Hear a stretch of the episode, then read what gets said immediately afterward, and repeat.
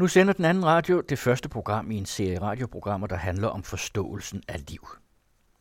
Videnskabsjournalist Jens Deget taler med de to forskere Claus Emmeke og Jesper Hofmeier, og det handler om forståelsen af livets grundlag, om hvorfor det er så svært at definere liv og det, som er specielt ved liv.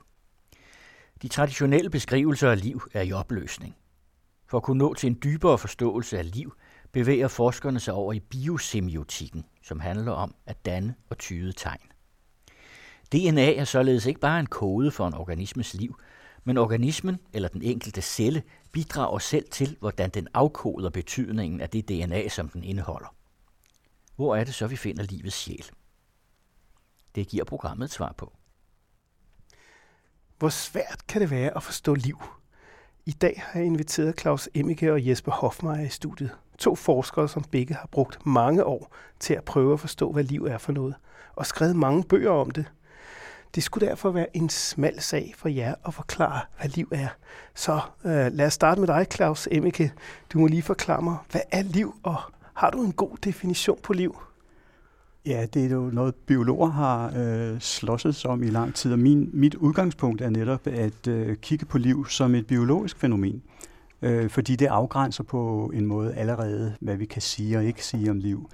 Og det vil sige, hvis altså, biologi er jo som sådan en slags naturvidenskab interesseret i at give en klar forklaring på, hvad liv er. Så jeg vil sige, at liv er altid noget med celler og et stofskifte inde i de celler.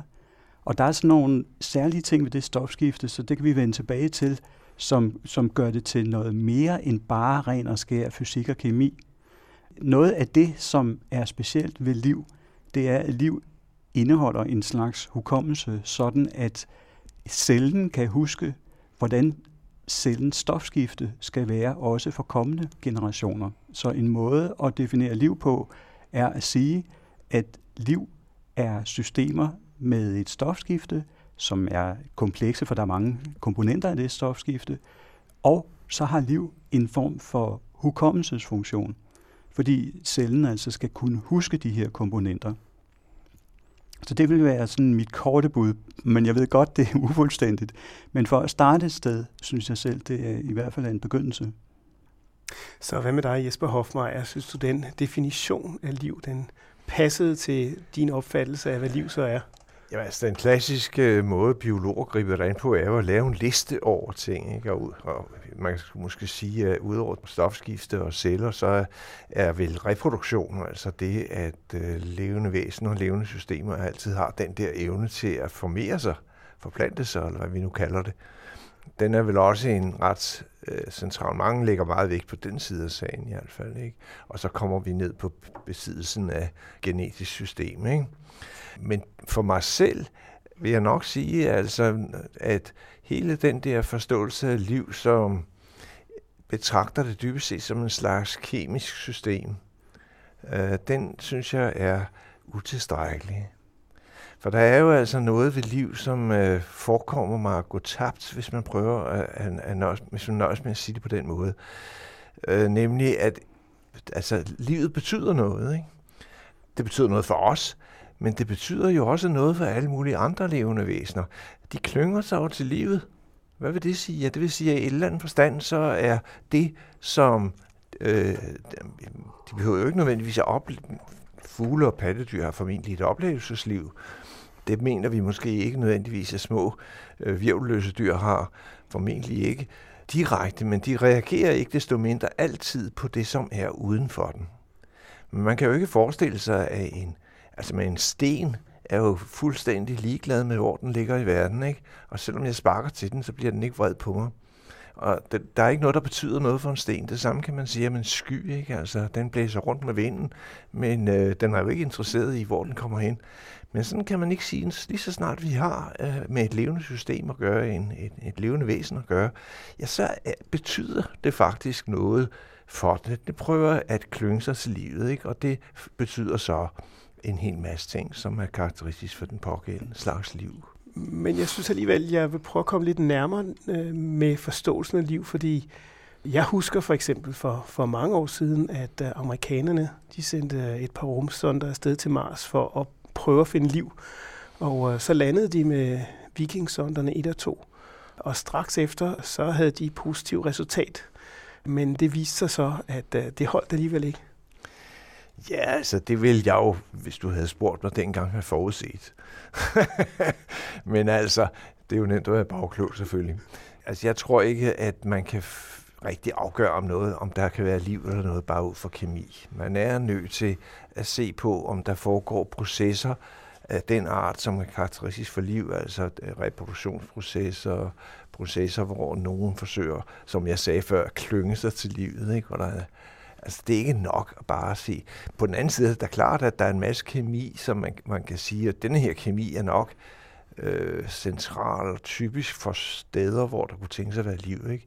Vi har jo billioner af planeter, der ligner jorden rundt omkring i, i universet. Så det skulle jo være meget mærkeligt, om der ikke var et eller andet sted, og måske mange steder formentlig, hvor man har, har liv faktisk af samme art som på jorden. Altså baseret på kulstof formentlig. Ikke? Og i vand, med vand som en central bestanddel. Altså på den måde synes jeg, det, men at det skulle sådan være i det nære solsystem, det betragter jeg som temmelig håbløs idé. Ja, men måske har der engang været liv på Mars, selvom der måske ikke er det øh, længere. Ja, ja. Og, øh, og der er også nogle forskere, som øh, leder efter liv på for eksempel nogle af de her måner omkring øh, Jupiter, ja. øh, blandt andet Europa, hvor de mener, at, at øh, under øh, isdækket, så er der måske flydende vand, og dermed også øh, liv. Men altså ikke lidt den gamle vidighed der med, at, at, at den fuglemand, der har tabt sin nøgle, ikke? Og, og, og, og leder efter den under gadelygten, altså fordi det er det eneste sted, vi kunne finde den. Ikke? Altså, hvis man prøver at søge efter liv, så må man jo ud i verdensrummet. Det gør ikke noget, at bliver i vores eget lille solsystem. Men jeg tænkte også på, øhm, er der nogen, der siger, at, øhm, at liv egentlig behøver at se sådan ud, som vi normalt opfatter det? Fordi øh, en af de ting, som jeg har hørt for eksempel NASA sige, efter de gav op med at, at definere, hvad liv var, så sagde de, om liv det er noget, vi kan genkende, når vi ser det. Mm. ja, mm. det lyder meget fornuftigt. Altså, det har man jo vist, altså små børn er øjeblikkeligt sand til på et billede og se, om noget er levende eller ikke levende. Eller på computeranimationer. Men øh, man kan arten. Men altså, i det store hele, ikke? Jeg ved ikke. Altså, jeg har en masse at sige om det, men der er Claus. Jamen, jeg synes, det er meget karakteristisk, at øh, det her med, at vi, vi kan genkende det, når vi ser det. Øh, fordi det gælder jo for det liv, vi har her på jorden. Og det er det, der er det store problem for en mere sådan teoretisk tilgang øh, til liv øh, i universet, det er, om vi kan sætte os ud over vores jordiske fordomme om, hvordan liv ser ud. Fordi i en vis forstand, så er alt det liv, vi kender til, biologisk set her på jorden, det samme. Altså det vil sige, det er bygget på den samme organisatoriske måde. Og teoretiske biologer har jo sagt, det er ikke sikkert, at liv overalt i universet øh, for eksempel består af proteiner og nukleinsyre, så det er der, øh, det store, altså det, det sådan teoretisk spændende kommer ind, om vi kan give en karakteristik af liv og nogle generelle principper for liv, uden at være ligesom bundet til den her jordiske fordom om, ja, liv øh, øh kræver vand, ja, liv må være kulstofbaseret, ja, liv, så er der også proteiner og nukleinsyre eller DNA. Det er ikke sikkert, at det nødvendigvis er DNA, der bærer øh, den information eller den hukommelse, som jeg sagde før, som er et universelt princip, men det kan være, det er et universelt princip, at der er øh, information involveret. Det, det tror jeg selv personligt, og det er jo også Jespers øh, synspunkt. Den information skal vi så bare prøve at tale om på en bedre måde, end man tit kommer til i naturvidenskab, hvor man kun taler om information som øh, signaler eller øh, noget i den retning. Og det, det, det er der, hvor biosemiotik som en tilgang til liv på, på det, det her mere teoretiske niveau kan hjælpe. Og du må lige forklare, Jesper Hofmeier, hvad er biosemiotik? Ja, altså øh, rent teknisk så er, er semiotik jo en, en betegnelse for en videnskab, som man egentlig har haft længe, som handler om tegn, altså alle mulige. Det behøver ikke være sprogtegn, det kan være en sort sky på himlen, som er et tegn på, at man skal tage sin paraply, ikke? Øh, eller tegn på, at det bliver regn. Så det er tegn i den videst mulige forstand, altså der er utrolig mange tegn. Og biosemiotik er så forsøget på at bruge den videnskab på biologiens område, altså at sige, at naturens øh, øh, levende systemer også udnytter tydning af tegn. De lever også via øh, at de på en eller anden måde hele tiden må være i stand til at forudse begivenheder på basis af nogle tegn, som de tyder. Så det vil altså også sige, at, at tegnteori synes at have en, en noget at sige, når det drejer sig om at studere liv. Ikke? Og det er det, vi prøver at finde frem til ved at, altså prøve at udvikle den her slags videnskab, som vi altså kalder biosemiotik. Og man kan sige helt generelt, at det er jo det, at øh, både mellem organismerne foregår der jo en bestandig form for udveksling af tegn. Så man, eller bare, man kan, jamen, øh, jeg kan se på jeres hudfarve noget om, hvem I er, og så videre, og så videre. Det er jo et tegn. Men det er jo også et tegn, som, som både hunde og katte, og hvad ved jeg, alle mulige andre dyr i vores verden hele tiden aflæser og, og bruger til at, og på en eller anden måde at, at beslutte sig for, hvad de, hvordan, hvordan de vil handle. Men udover det, der altså foregår mellem organismerne, så er der jo også en tegnvirkelighed inde i organismerne, for i den sidste instans, så stammer vi jo, eller vi jo formet af celler, som engang i urtiden har været enestående, unikke, autonome væsener, enkeltceller, ikke?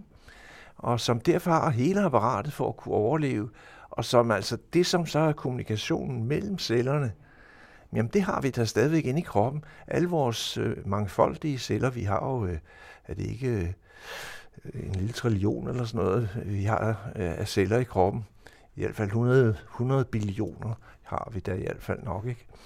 Og de er en eller anden sted hele tiden engageret i en kommunikativ aktivitet. Vi kender det som hormoner, for eksempel, der, der sendes afsted fra bestemte steder, ikke? Og, og har nogle destinationer for at ramme bestemte væv osv. osv. Men der er mange andre former for, for signaler eller tegn kommunikation mellem cellerne. Så væv og organer og celler er i en bestandig indbyrdes kommunikation, så vi har altså både en biosemiotik, der handler om al, alle de tegnprocesser, der foregår inde i kroppen, men jo også en semiotik, der foregår om alt det udveksling og kommunikation af tegn, der foregår mellem kroppene og mellem arterne, mellem forskellige dyr og planter og svampe og hvad ved jeg. Så din opfattelse af liv, det er meget, at det er i virkeligheden kommunikation? Netop, netop. Altså, dog ikke, altså, det er lige på grænsen til, jeg, jeg kan bedst lige at sige det, fordi det ved folk, hvad er, så det er nemt at få sige det på den måde. Men jeg, når jeg alligevel lægger vægten på at sige betydning, at det, der er mest betyd, det, der er, er vigtigt er betydning, så er det fordi, de fleste tegn er formentlig slet ikke kommunikative. Altså, når et menneske rødmer, ikke, så er det, fordi man er for lejen.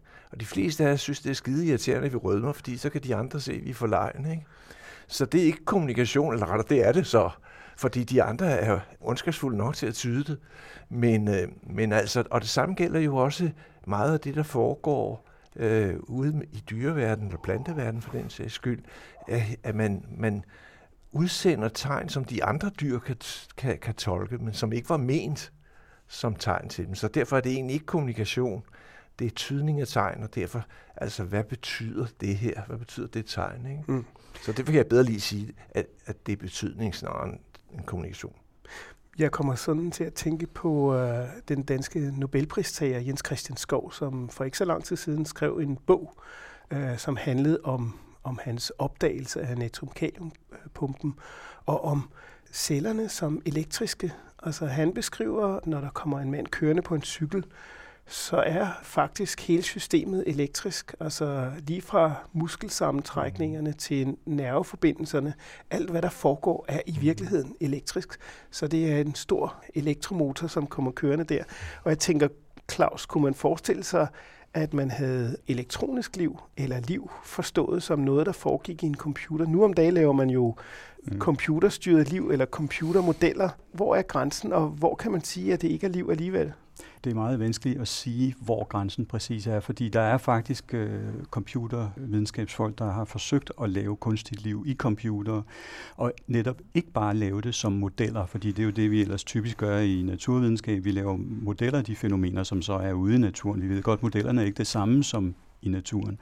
Men faktisk de her folk, de, de siger, ja, øh, det er en model, men jo, de har så meget selvstændighed i den måde, de er organiseret på, tænker også på computervirus for eksempel. Det er noget, de fleste øh, kender til eller har hørt om. At de har en selvstændighed, en autonomi, som tillader, at vi kan tilskrive dem egenskaben liv. Men det er altså også meget omdebatteret, netop fordi det for biologer er imod vores normale intuition om, at liv kræver vand. Det er der jo ikke en computer i, i fri form, og liv kræver øh, netop den særlige vekselvirkning mellem store øh, organiske stoffer, altså som, som øh, er det her biokemiske område. Ikke? Det er der heller ikke i en computer. Så hvad er det, der foregår inde i den computer, som de her folk påstår har, er, er, er, er lige så levende? Deres argument, det er, at hvis man kigger på de principper, nu talte Jesper før om, at liv skal kunne reproducere sig, de principper for reproduktion, som de har fået modelleret ind i denne her maskine, de er helt de samme som principperne for øh, reproduktion, som almindelige levende væsener bruger. Der er en hukommelse, der er en mekanisme, der kan, der kan kode og aflæse den hukommelse, og der er en mekanisme, der kan få den kopieret til, til nye generationer osv. Så, så det er ikke umuligt at indfange nogle af de generelle træk ved den måde, liv er organiseret på. Men spørgsmålet er, her øh, er der jo tale om et system, der er højst kunstigt. Altså computerne er jo et menneskeskabt system. Det er ikke ligesom spontant opstået. Så spørgsmålet er altså, om vi kan forestille os så ude i universet nogle systemer, som stofligt set er anderledes end det jordiske system med, med, med vores blanding af, af vand og, og uorganiske stoffer, og så en masse organisk kemi. Kan vi forestille os, det ser helt andet anderledes ud øh, i, i nogle andre planeter, for eksempel? Og der er det altså, jeg, jeg mener stadig, er sådan på et, et sted, hvor det kun er fantasien, der, der sætter grænser. For selvom vi er opdaget øh, nu flere hundrede eller over tusind øh, eksoplaneter, øh, altså planeter øh, uden for vores solsystem, så er det jo meget, meget begrænset, hvad vi overhovedet kan sige om deres øh, øh atmosfære for eksempel, og deres kemi, og hvordan betingelserne for, at liv kan opstå spontant som en selvorganiserende proces, hvordan de betingelser er. Mm. Jeg kan huske, at Fred Hoyle en gang i 50'erne, han skrev en, en bog, der hed Den sorte tåge, som handlede om sådan en tåge, der kom ind og skyggede for solen.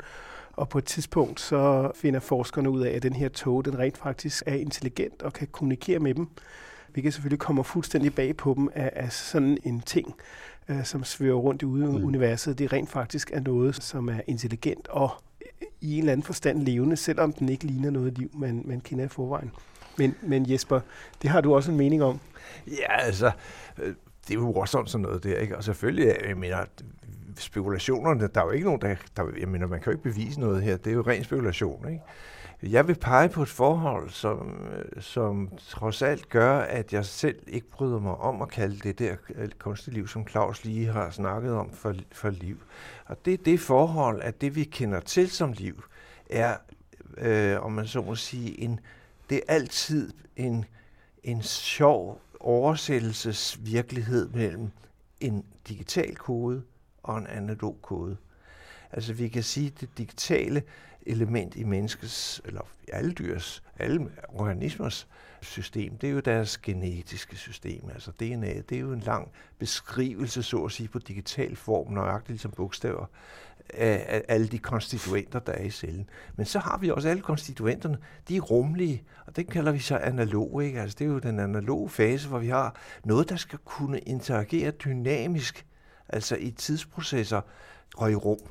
Altså i rum og tid, hvor man kan sige, at DNA'et i og for sig hverken rumligt eller tidsligt. Selvfølgelig er det, fordi det er et molekyle, men alligevel i, i, i den måde, det arbejder på, der kan man sige, der er det et, et rent digitalt system, altså mere logisk, ikke? Og man, den man, der kombination mellem de to systemer, er det, der skaber hele evolutionsdynamikken, synes jeg. Jeg kan ikke forestille mig den. Altså, man, hvis, man kunne, hvis man kunne få computeren til pludselig at have en analog fase, der svarede til tranens dans, ikke? Og de begyndte at danse rundt computerne, og så formere sig og forplante sig, så vil jeg begynde at sige, okay, nu nærmer vi os noget, der ligner liv. Men jo altså ikke før.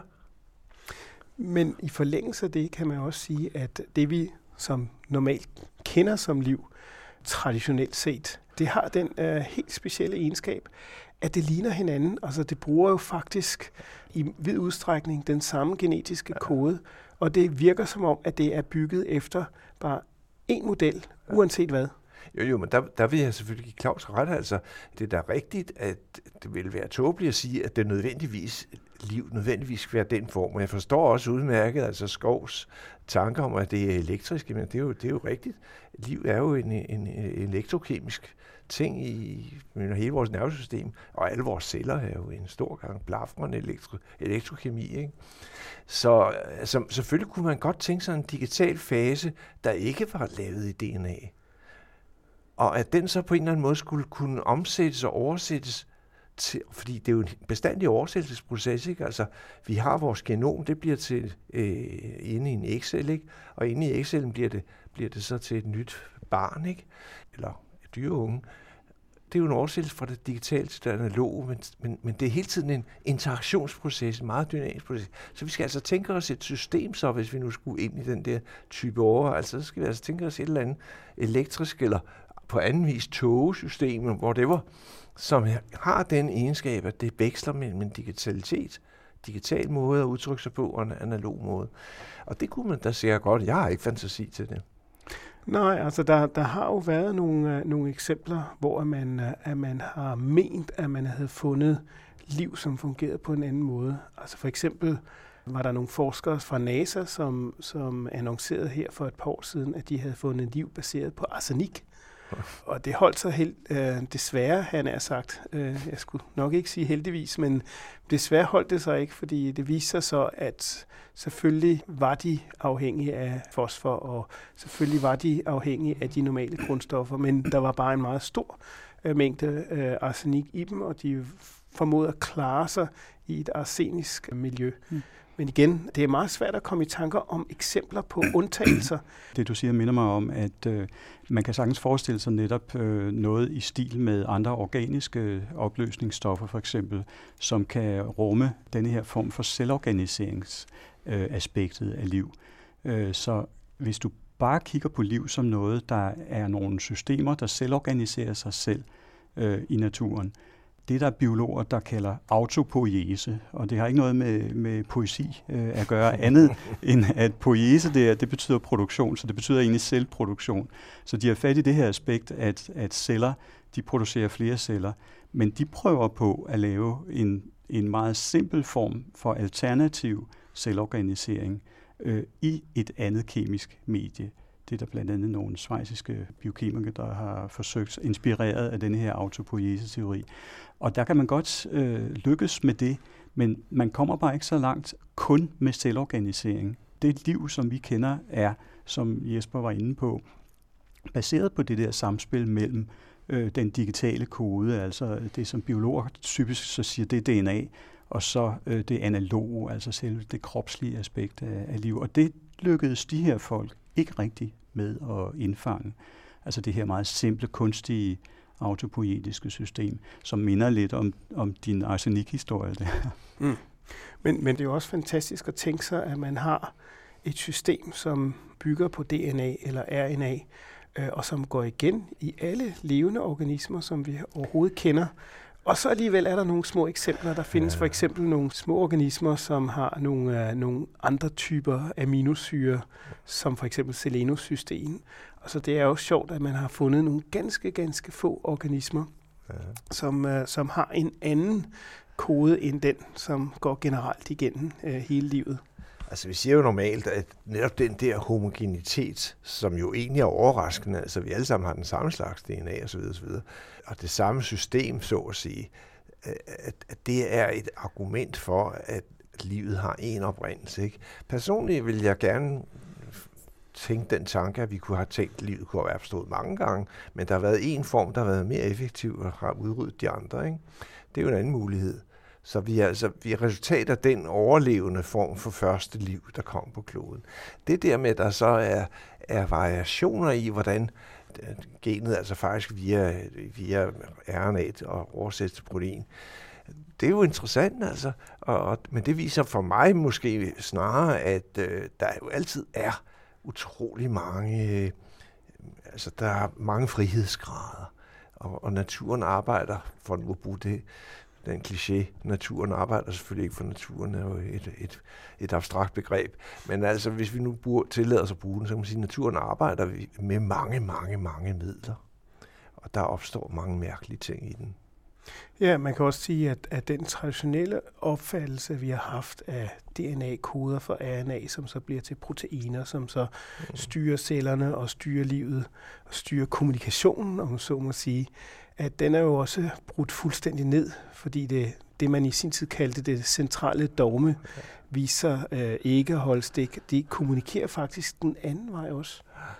Ja, altså det, som så så klart ud for 30 år, siden, 40 år siden, var sådan noget, ikke? at man havde de der fuldstændig simple skema, DNA til RNA til protein, og aldrig den anden vej. Ikke? Altså det er jo totalt smuldret i dag. Der, der er så mange andre måder, ting foregår på. Ikke? Altså, så gå ind i det, det er en kæmpe teknisk diskussion. Jeg ved ikke, om du kan forklare tingene, Claus? Altså, man kan måske antyde det ved at sige, at det er jo selvfølgelig velkendt, at vi alle sammen har mange forskellige typer celler i vores krop.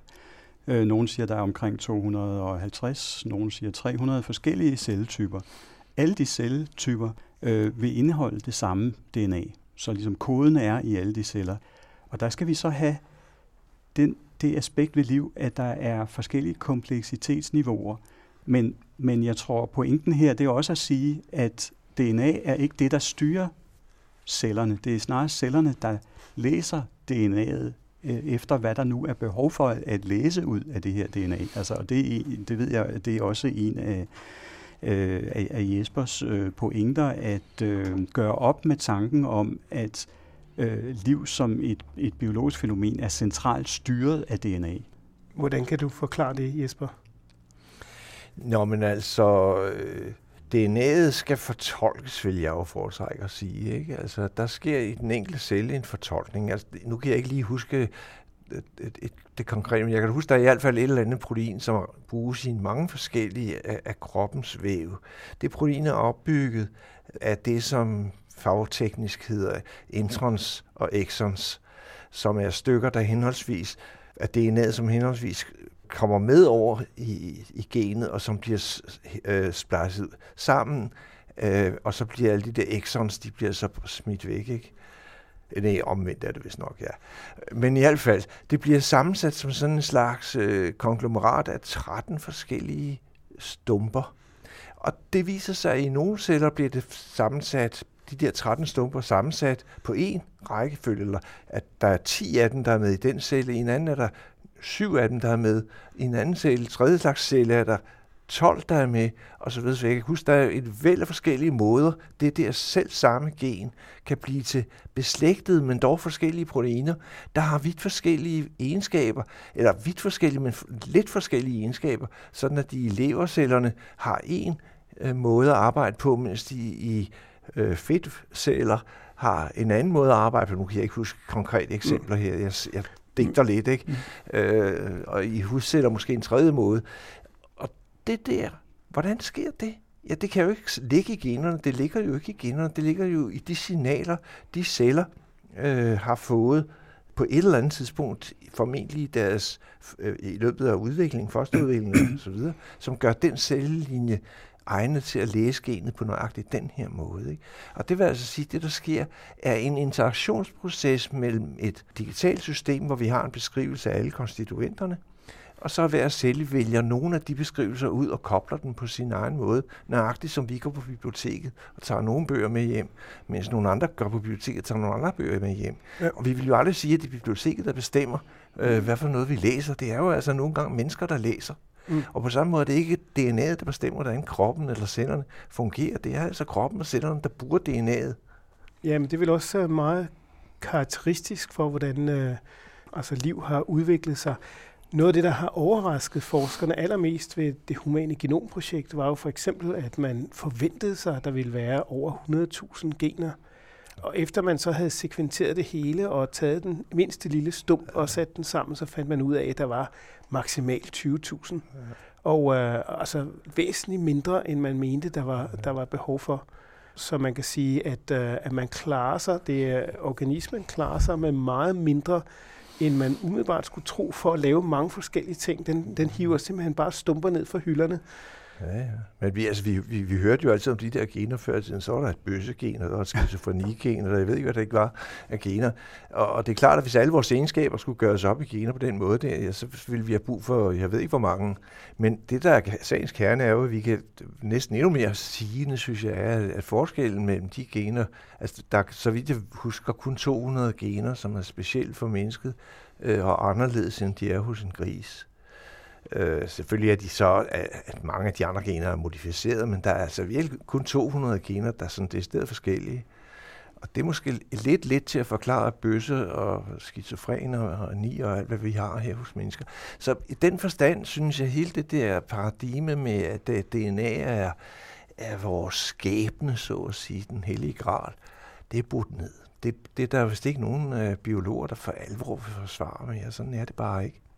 Nå, men jeg tænker også på, uh, hvis vi kommer ind på evolutionen, at det er jo egentlig interessant, når organismer bruger ja. den samme kode ja. hele vejen igennem, ja. og de har udviklet sig ja. til at bruge de samme kodestumper hele vejen igennem, jamen så har evolution jo også betydet, at tingene ligesom sådan hænger sammen i en kæde.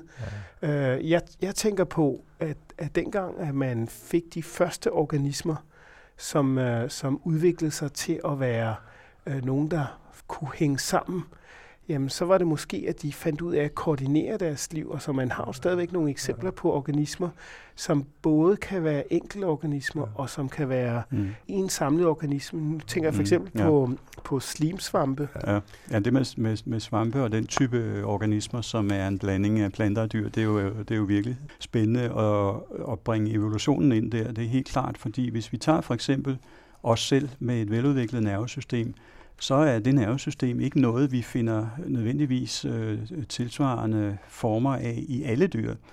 Øh, og du nævner selv, nu nævner du øh, øh de her slimsvampe, det er så, så er vi over i, i sådan en helt øh, gruppe af meget specielle organismer, der har en del af deres livsfase som enkeltceller, sådan nogle amøber, der kravler frit rundt på skovbunden, og en anden del af deres livsfase, hvor de her amøber så celler finder sammen og organiserer en flercellet organisme, som altså øh, minder om sådan et svampelæme. Og øh, et, det der faseskift er netop styret af signaler mellem de her amøber. Øh, så også der ser vi et godt eksempel på, hvor vigtigt det er at forstå den her kommunikative, eller vi vil hellere sige semiotiske øh, dimension af det levende, øh, som altså her er koblet til, til selvorganiseringsaspektet. Øhm, men jeg vil også godt, øh, altså nu, nu taler vi om nogen, der kravler rundt, øh, og det bringer jo bevægelse ind øh, i billedet. Og bevægelse, når, når vi taler om liv generelt, øh, Øh, så er det jo ikke alle organismer, der bevæger sig. Altså planter er jo ret øh, stabile og ikke særlig bevægelige, bortset fra når det at de vokser. Øh, så øh, igen må vi ligesom sondre mellem forskellige organisationsniveauer, og, og det interessante i evolutionen er jo at, at se, hvad der sker, når vi får flercellede organismer, som er nødt til at kunne lave en særlig kobling af den information eller de, de tegn, der kommer udefra, og så hvordan organismen bevægelsesmæssigt skal reagere på det. Og det er netop koblingen mellem øh, sansningen og motorikken. Øh, og den kobling, den findes øh, hos langs de, de fleste dyr, vi synes er inter, interessante, men den findes altså ikke hos alle dyr. Altså havsvampe for eksempel, øh, som, som øh, sidder fast nede på, på bunden og bare sådan en flercellet koloni. Der er ikke nogen nerveceller, men nervecellerne er helt gennemgående generelt øh, væsentlig komponent i det at have et nervesystem og netop kunne lave denne her kobling mellem sansning og motorik eller hensigtsmæssig øh, reaktion på, øh, hvad der sker i omgivelserne. Så, så du kan sige, øh, nervesystemet, altså det det organ i, øh, i dyrenes krop, som er helt afgørende for koblingen mellem den her øh, tolkning af ydre tegn, og så den indre formidling og fortolkning af de ydre tegn for at finde en passende øh, bevægelse. Når vi nu øh, beskriver den her evolution, man kan sige fra enkelte organismer til flercellede organismer, som så er i stand til at kommunikere med sig selv og hinanden, den evolution er vel også en eller anden form for semiotisk proces? Ja, der er jo mange forestillinger om evolution. Ikke? Jeg, jeg synes, et meget vigtigt ting, de har hævet frem nu, i, i måske i sådan indledningsvis her, det er jo, at, at livet er historisk. Ikke? Og også i forbindelse med det med kunstigt liv. Altså, vi skal jo lige huske på, at altså, det første livsformer opstod for næsten 4 milliarder år siden. Vi kan selvfølgelig ikke være helt sikre, men det skal nok være deromkring. Ikke? 4 milliarder år, det er altså lang tid, ikke? Og, for, og, og for først for omkring 2 milliarder år siden får vi den type moderne celler, som, som er i sådan nogle som os, ikke? Dyreceller, planteceller osv., eukaryoter, som det hedder. Og øh, først omkring for, for 5, 6, 700 millioner år siden opstår der egentlig fritlevende dyr, ikke? I flercellede dyr, ikke? Men det sjove ved den der historie er at vi bærer ligesom historien i os. Man kan sige, altså både bærer vi den jo til dels i fosterudviklingen, der kan man jo stedet se, hvordan vi gennemløber stadier, der ligner noget, der har været tidligere former for liv, eller mm. vores forfædre i hvert fald på en eller anden måde. Ikke? Så vi, vi er i den grad historiske systemer. Jeg tror ikke, man forstår noget i biologi øh, eller i, om livet, hvis man ikke forstår, at det er historisk i den forstand, at det er et spor, der har udviklet sig.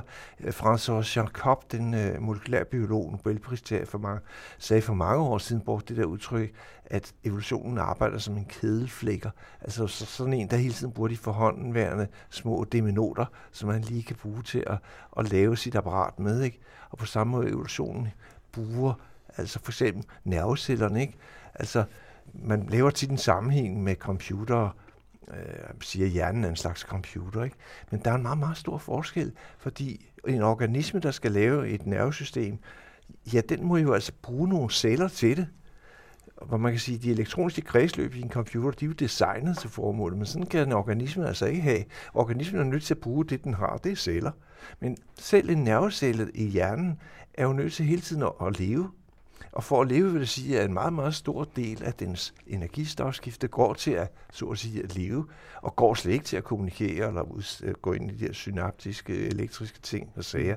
Så en nervecelle har slet ikke den samme form for, hvad skal man sige, øh, præcision og troværdighed, som et elektrisk kredsløb har. Og derfor er hjerner basalt set det modsatte af computer.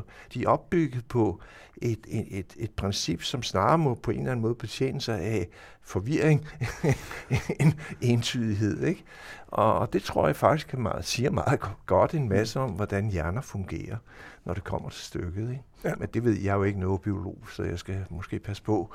Men altså, noget den retning. Men vi kom fra historien, ikke? og det jeg synes er sjovt altså at se, at historien præger altså nutidslivet på den måde, at der blev altså tilfældigvis øh, dengang skete der det. Jeg kan huske, øh, kompleksitetsforskeren Stuart Kaufman engang sagde, at der var øh, en trilobit, der engang sprang til højre i stedet for til venstre. Havde den sprunget til højre, så var den ikke blevet et af søstjernen, eller hvad det nu var.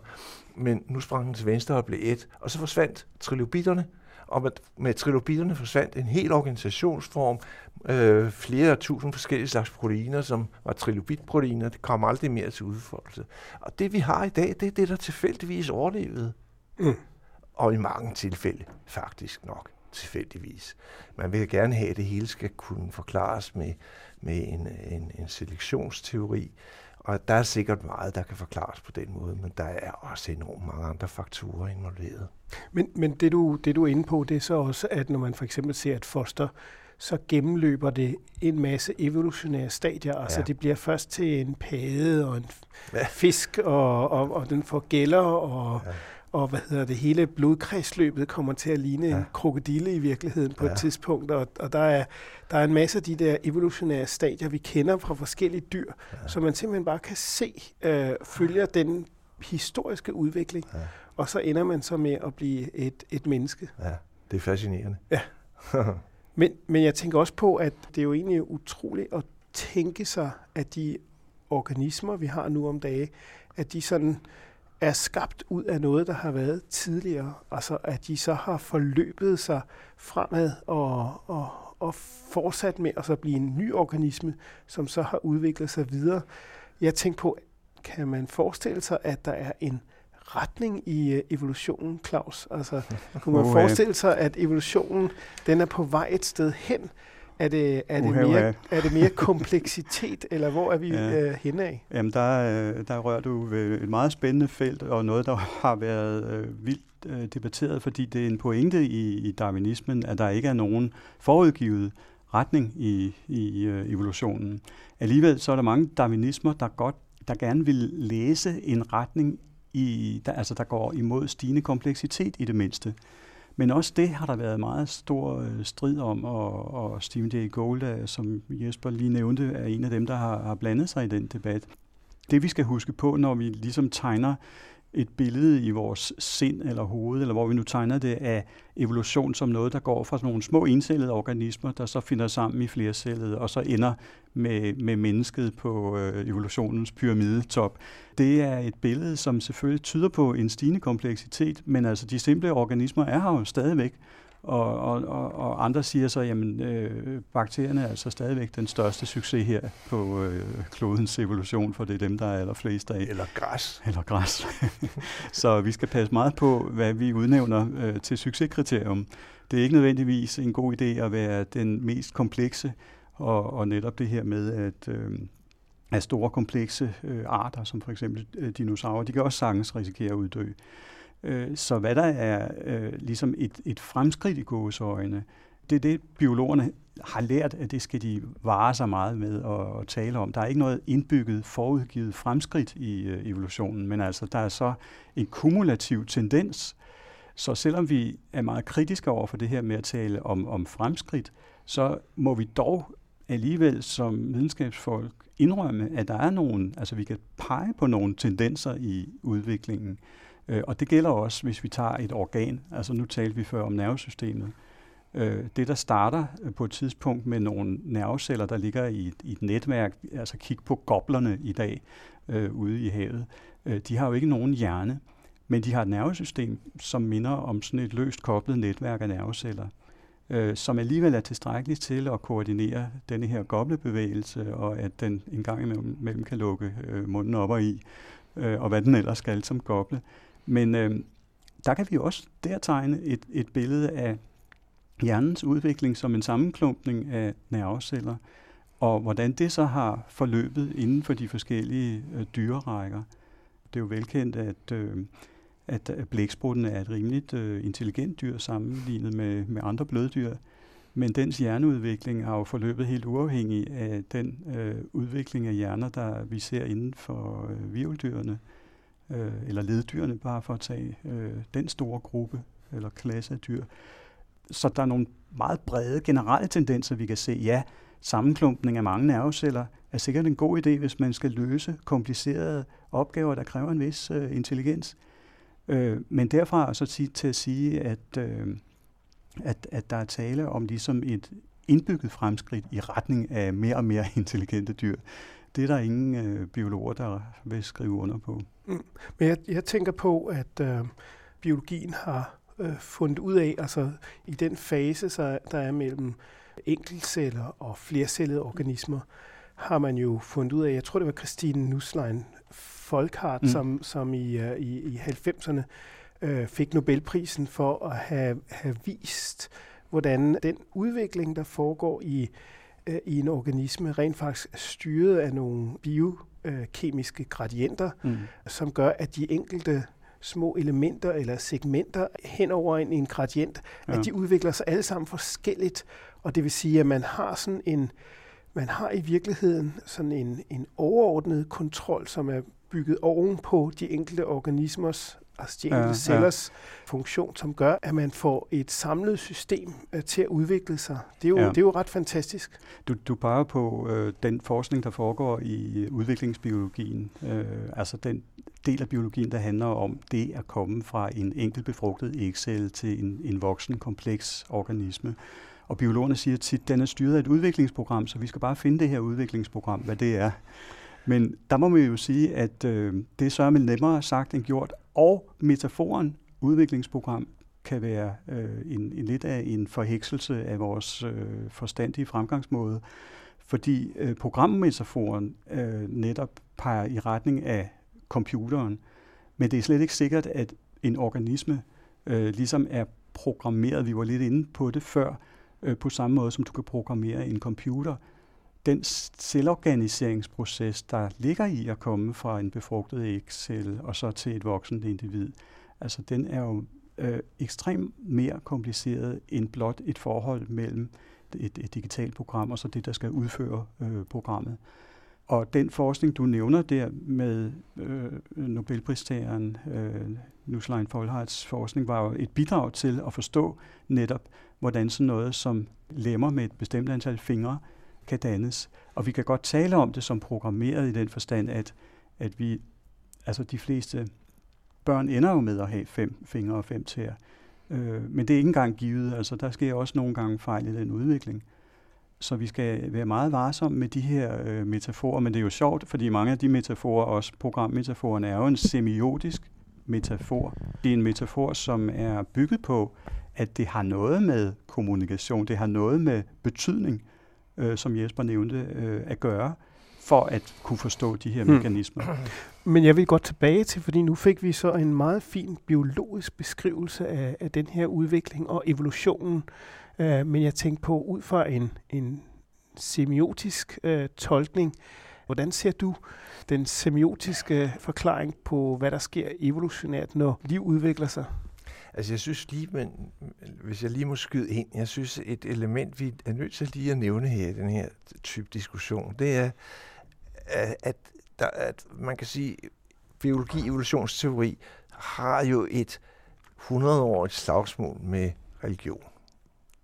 Og en af grundene til, at man er så varsom med at sige, at der er en retning i, i, i altså evolutionen, det er jo blandt andet, at man ved, hvordan de der kreationister øh, vil gribe det og sige, det er Guds vilje, der bliver udtrykt her. Ikke? Og det er meningen, og meningen er her. Så vi er som naturvidenskabsmennesker, er vi meget forsigtige med at prøve at komme ind i det landskab. Så når jeg bruger ordet mening om noget, så vil det altid være en lokal sammenhæng, hvor man lige præcis det dyr befinder sig i denne her situation, så er det meningsfuldt at gøre sådan og sådan. Men der er ikke nogen mening med stort M, og det tror jeg ikke, man får nogen, næsten ikke ret, i hvert fald meget få biologer til at mene. Men altså, når vi vender til det spørgsmål, du sådan konkret stillede mig, jeg kan huske, at der var så mange diskussioner for en 20 år siden, eller sådan noget, eller 10 år siden, ah, 20 år siden snarere, om hvorvidt man kunne spore en tendens til kompleksitetsforøgelse op igennem evolutionen. Og i det store hele har det vist sig meget vanskeligt. Men det afhænger jo af, hvordan vi definerer kompleksitet. Og jeg kan huske, at jeg på det tidspunkt der for mange år siden tænkte, jamen hvad nu hvis vi i stedet for snakker om kompleksitet som sådan noget med en hel masse forskellige ting, der er øh, øh interagerer på mange forskellige måder osv., så, hvordan man nu kan finde ud af at definere kompleksitet. Hvad nu hvis vi i stedet for siger, jamen der er en semiotisk kompleksitet, det vil sige en kompleksitet af den type budskaber, som formidles via betydningsdannelse i forskellige organismer. Så, så, så det du mener, det er en større øh, semiotisk øh, frihed? Ja, ikke? Altså, det, det hvis jeg, jeg, jeg altså for at undgå at komme, komme ind i kvantitative diskussioner om, som kompleksitetsbegrebet næsten nødvendigvis kommer til at føre ind i, så har jeg så valgt at kalde det semiotisk frihed. Altså, hvis, hvis semiotisk frihed forstår jeg så det, at, et, at et, uh, en organisme eller et system af en art er i stand til at tyde budskaber af, af stor dybde, om man så må sige, men store komplekse, eller komplekseste, eller dybde, man kunne bruge logisk dybde. Men jeg prøver at undgå den type begreber. Så jeg vil, jeg vil mene, at for eksempel mennesker er jo semiotisk meget frie. Der er ingen tvivl om, at de fleste pattedyr er semiotisk frie sammenlignet med virveldyr, med, med, med, med fisk eller øh, øh, også krybdyr for den sags skyld. Ikke? Fugle er semiotisk mere frie end krybdyr som regel også. Det er ikke nogen almen regel. Der er masser af af, af eksempler, der kunne pege den anden vej. Men i det store hele mener jeg, at evolutionshistorien har udvist en tendens til, at der er opstået arter, som har en større semiotisk frihed i, i de senere stadier af den. Og jeg synes egentlig, det er meget logisk, fordi øh, at have semiotisk frihed vil jo sige, at man er i stand til at forudse, ikke? at man kan tyde de tegn, som gør, at her skal jeg nok hen for at finde vand, eller her skal jeg passe på ikke at være, fordi der er farligt, osv. osv. Og at kunne det må jo nødvendigvis være en selektiv fordel, så det spiller sammen med en traditionel darwinistisk tænkning om, at, øh, at øh, semiotisk frihed er vel egentlig en, øh, i mange situationer i hvert fald en selektiv fordel. Der er jo andre strategier, der man kunne have valgt, så det er kun i nogen hvad skal man sige, nogle slægter, at denne her strategi er blevet valgt. Men alt i alt vil jeg nok mene, at man kan påvise en retningsbestemmelse i evolutionen i den retning, at senere tilkommende væsener i det store hele som tendens har større semiotisk frihed end de tidligere tilkommende. Ja, og for, for at følge op på det, Jesper netop siger, at øh, denne her tendens til, at semiotisk frihed indebærer, at man kan tyde budskaber af større og større øh, kompleksitet, eller logisk dybde, eller hvad man skal kalde det. Altså, det, og det er bundet til, at man kan forudsige ikke bare den ydre natur, øh, forstået som fødeemner, eller hvor det er godt at gemme sig, men også at man kan forudsige andre organismer og deres øh, adfærd, og det de er på vej til at gøre. Og der bevæger vi os jo ind på hele det område, der handler om det sociale og opståen af det sociale samspil blandt, øh, blandt dyr, øh, som er meget spændende. Og vi kender jo selv øh, øh, i virkeligheden fra vores hverdag forskel på dyr, som blot øh, reagerer ligesom umiddelbart på det, der er i omgivelserne. Det kan være ret simple øh, dyr, det kan være en flue.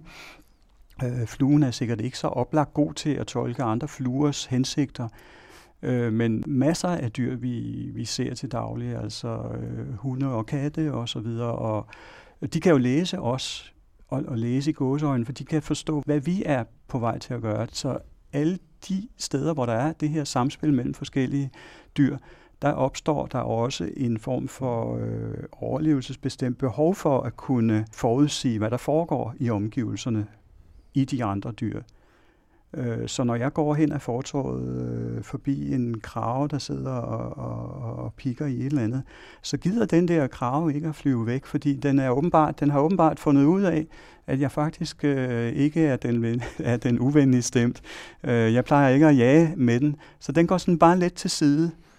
Men det vil den nok ikke øh, gøre andre steder øh, hvor den ikke var vant til mennesker, og, og den ikke var vant til menneskers øh, forudsigelighed, fordi som fodgænger er jeg ret forudsigelig. Så det du mener, det er, at, at kraver og andre levende organismer, helt ned til de mest primitive, de i virkeligheden er vand, er øh, i, i stand til at sanse verden omkring sig og reagere på det, og det er en del af beskrivelsen af liv for dem. Ja, det er det, men, men, men, men der er det så den der kæmpe forskel, at, øh, at der er altså så nogen, der er lidt mere sofistikeret, så de kan faktisk øh, reagere på andre organismers øh, tegn og læse deres hensigter. Et klassisk eksempel på det, det er jo der hesten, der kluge Hans, den kloge Hans hed den, og den kunne jo tælle og regne, og, og træneren skrev på en tavle tre gange fire, ikke? og så skulle hesten stampe et vist antal gange med sit med sit højre bagben. Og så, når den var nået til 12, så stoppede den sgu. og folk var jo vildt begejstrede for den der, der kluge Hans. Og til sidst var der altså en, en psykolog, der tænkte, det her, det kan altså ikke passe. Jeg må undersøge det. Og han fandt så ud af, at der foregik et spil mellem et ubevidst. Træneren vidste ikke, at han snød. Men hesten noterede sig, hvordan trænerens kropsholdning var. Og hver gang den nåede til det rigtige tal, så gav det en lille bitte, næsten umærkelig bevægelse i træneren, som hesten tolkede lige så nemt. Og så stoppede. Mm. Og, og det mener det, det, vi siger altså, at hesten tolker mennesket faktisk bedre, end vi ville kunne gøre, for der var for alle tilskuerne til det, der var ingen af dem, der opdagede det. Og træneren vidste det ikke selv. Og jeg synes, det siger meget om, hvordan dyr faktisk øh, er, er smartere end mennesker på visse punkter, ikke? til visse ting.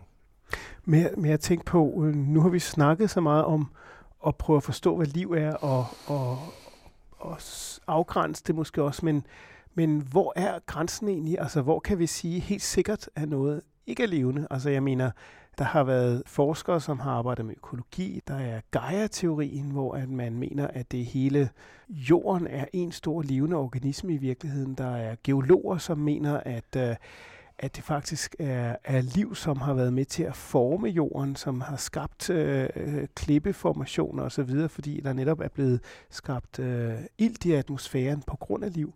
Altså, hvor går grænsen? Hvor er det, vi kan sige, at ej, nu, nu stopper festen. Det her er i hvert fald ikke liv. Altså, for der foregår mange kemiske processer og, og selvsamlende øh, molekyler i naturen, som, som meget godt kunne ligne liv.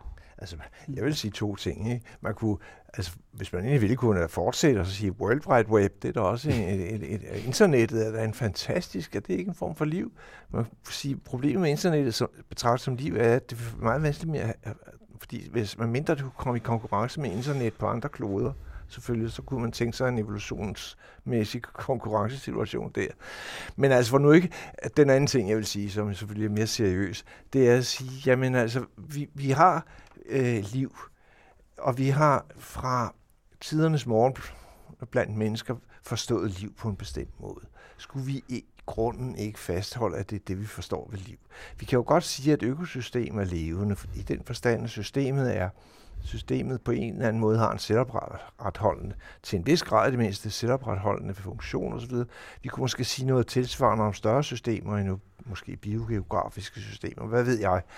Men alligevel mangler der noget, og jeg synes stadigvæk, den der analog-digital øh, opdeling, som jeg snakkede om, oversættelses, altså det, at der skal oversættes noget digitalt til en analog fase for at sikre historiens fortsættelse, altså inkorporering af nutiden i fremtiden.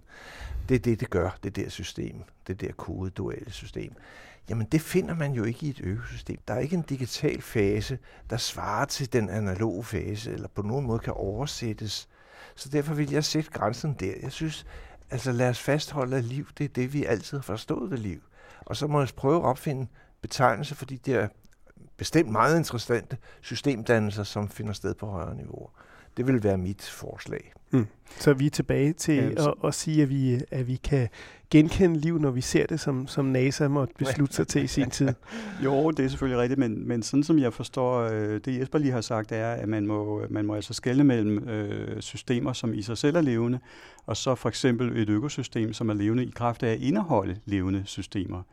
Øh, fordi vi kan ikke tale om, at, øh, at økosystemet ligesom formerer sig og får to nye økosystemer, andet end i måske den der øh, forstand, at vi kan, vi, kan, vi kan sætte en, en mur op, og så kan vi sige, at det er to, to økosystemer, øh, men, men det er sådan lidt kunstigt. Men der er et aspekt ved, ved det her med liv, det er jo, at når vi taler om liv i biologisk forstand, taler vi jo typisk om organismer, og vi kan ikke rigtig forstå, hvad en organisme er, uden at have samspillet med miljøet. Så organisme kontra miljø er også sådan en basal distinktion, øh, som gælder alt liv. Og det, for nu at blive sådan lidt mere abstrakt, så kunne man sige, at, øh, at liv handler om øh, nogle processer, der, der er afgrænset til en omverden. Og den grænse der er en meget væsentlig zone for netop kommunikation og udveksling af tegn. Og organismen er helt afhængig af at kunne håndtere sin omverdensrelation på en måde, så den overlever. Og for at kunne det, jamen så må den have semiotisk kompetence, det vil sige, så må den kunne læse den omverden. Så det betyder, at du kan ikke bare sige, at det levende er inde i kroppen eller inde under huden. Øh, det levende er i lige så høj grad processer mm. på tværs af huden og på tværs af for eksempel hudens sanseorganer. Altså, jeg er glad for, at du siger det, klart, fordi jeg, jeg, det, er faktisk det, det er faktisk det klogeste. Det, det var klogere end den måde, jeg greb sagen an på, så vidt jeg kan se. Ikke? Det er mere præcist. Og der er jo nemlig også en, kompleksit, en, en, en, en komplicerende faktor, som vi lige skal nævne. Ikke? Altså, vi, vi er vant til at tænke på, på organismer. Ikke? Man tager et egetræ. Hvad er det for noget? Ja, der er der nok måske tusind forskellige organismer, der er et del af det egetræ, ikke? Larver og svampe og øh, ting og sager, der lever inde i, i vedet og så videre. Og vi ved jo nu, det er jo sådan helt nyt, men nu ved vi, at vores egen tarmsystemer i øvrigt er også næsehule og hals og hvad ved jeg, alt muligt andet, armhule og det hele. Det er jo også fyldt med mikroorganismer af forskellige slags, og de skal være der. Vi kan slet ikke undvære den. Nogle af dem er simpelthen livsnødvendige for os og de har en, en, i mange tilfælde en stærk gavnlig betydning for os. Og nogle gange er det selvfølgelig uheldigt, hvis det er en patogen bakterie, der har invaderet os. Ikke? Men, de, men netop fordi vi har en sund øh, mikrobiom, kalder man det, bestående af mange, mange hundrede, måske tusinder forskellige organismer inde i os, ja, så kan vi modstå et patogenangreb. Hvilket så igen betyder, at antibiotika i virkeligheden er meget problematisk, fordi så ødelægger vi vores mikrobiom, og så bliver vi modtagelige for alle mulige angreb, patogenbakterier sygdomsbakterier. Ja, så det var bare for at lige nævne en kompleksitet, og der synes jeg, at, at, nemlig, at, at i det øjeblik, vi begynder at sige, at liv er knyttet til en organisme og dens omverden, så får vi i virkeligheden en meget præcis beskrivelse af, hvad jeg synes, det drejer sig om.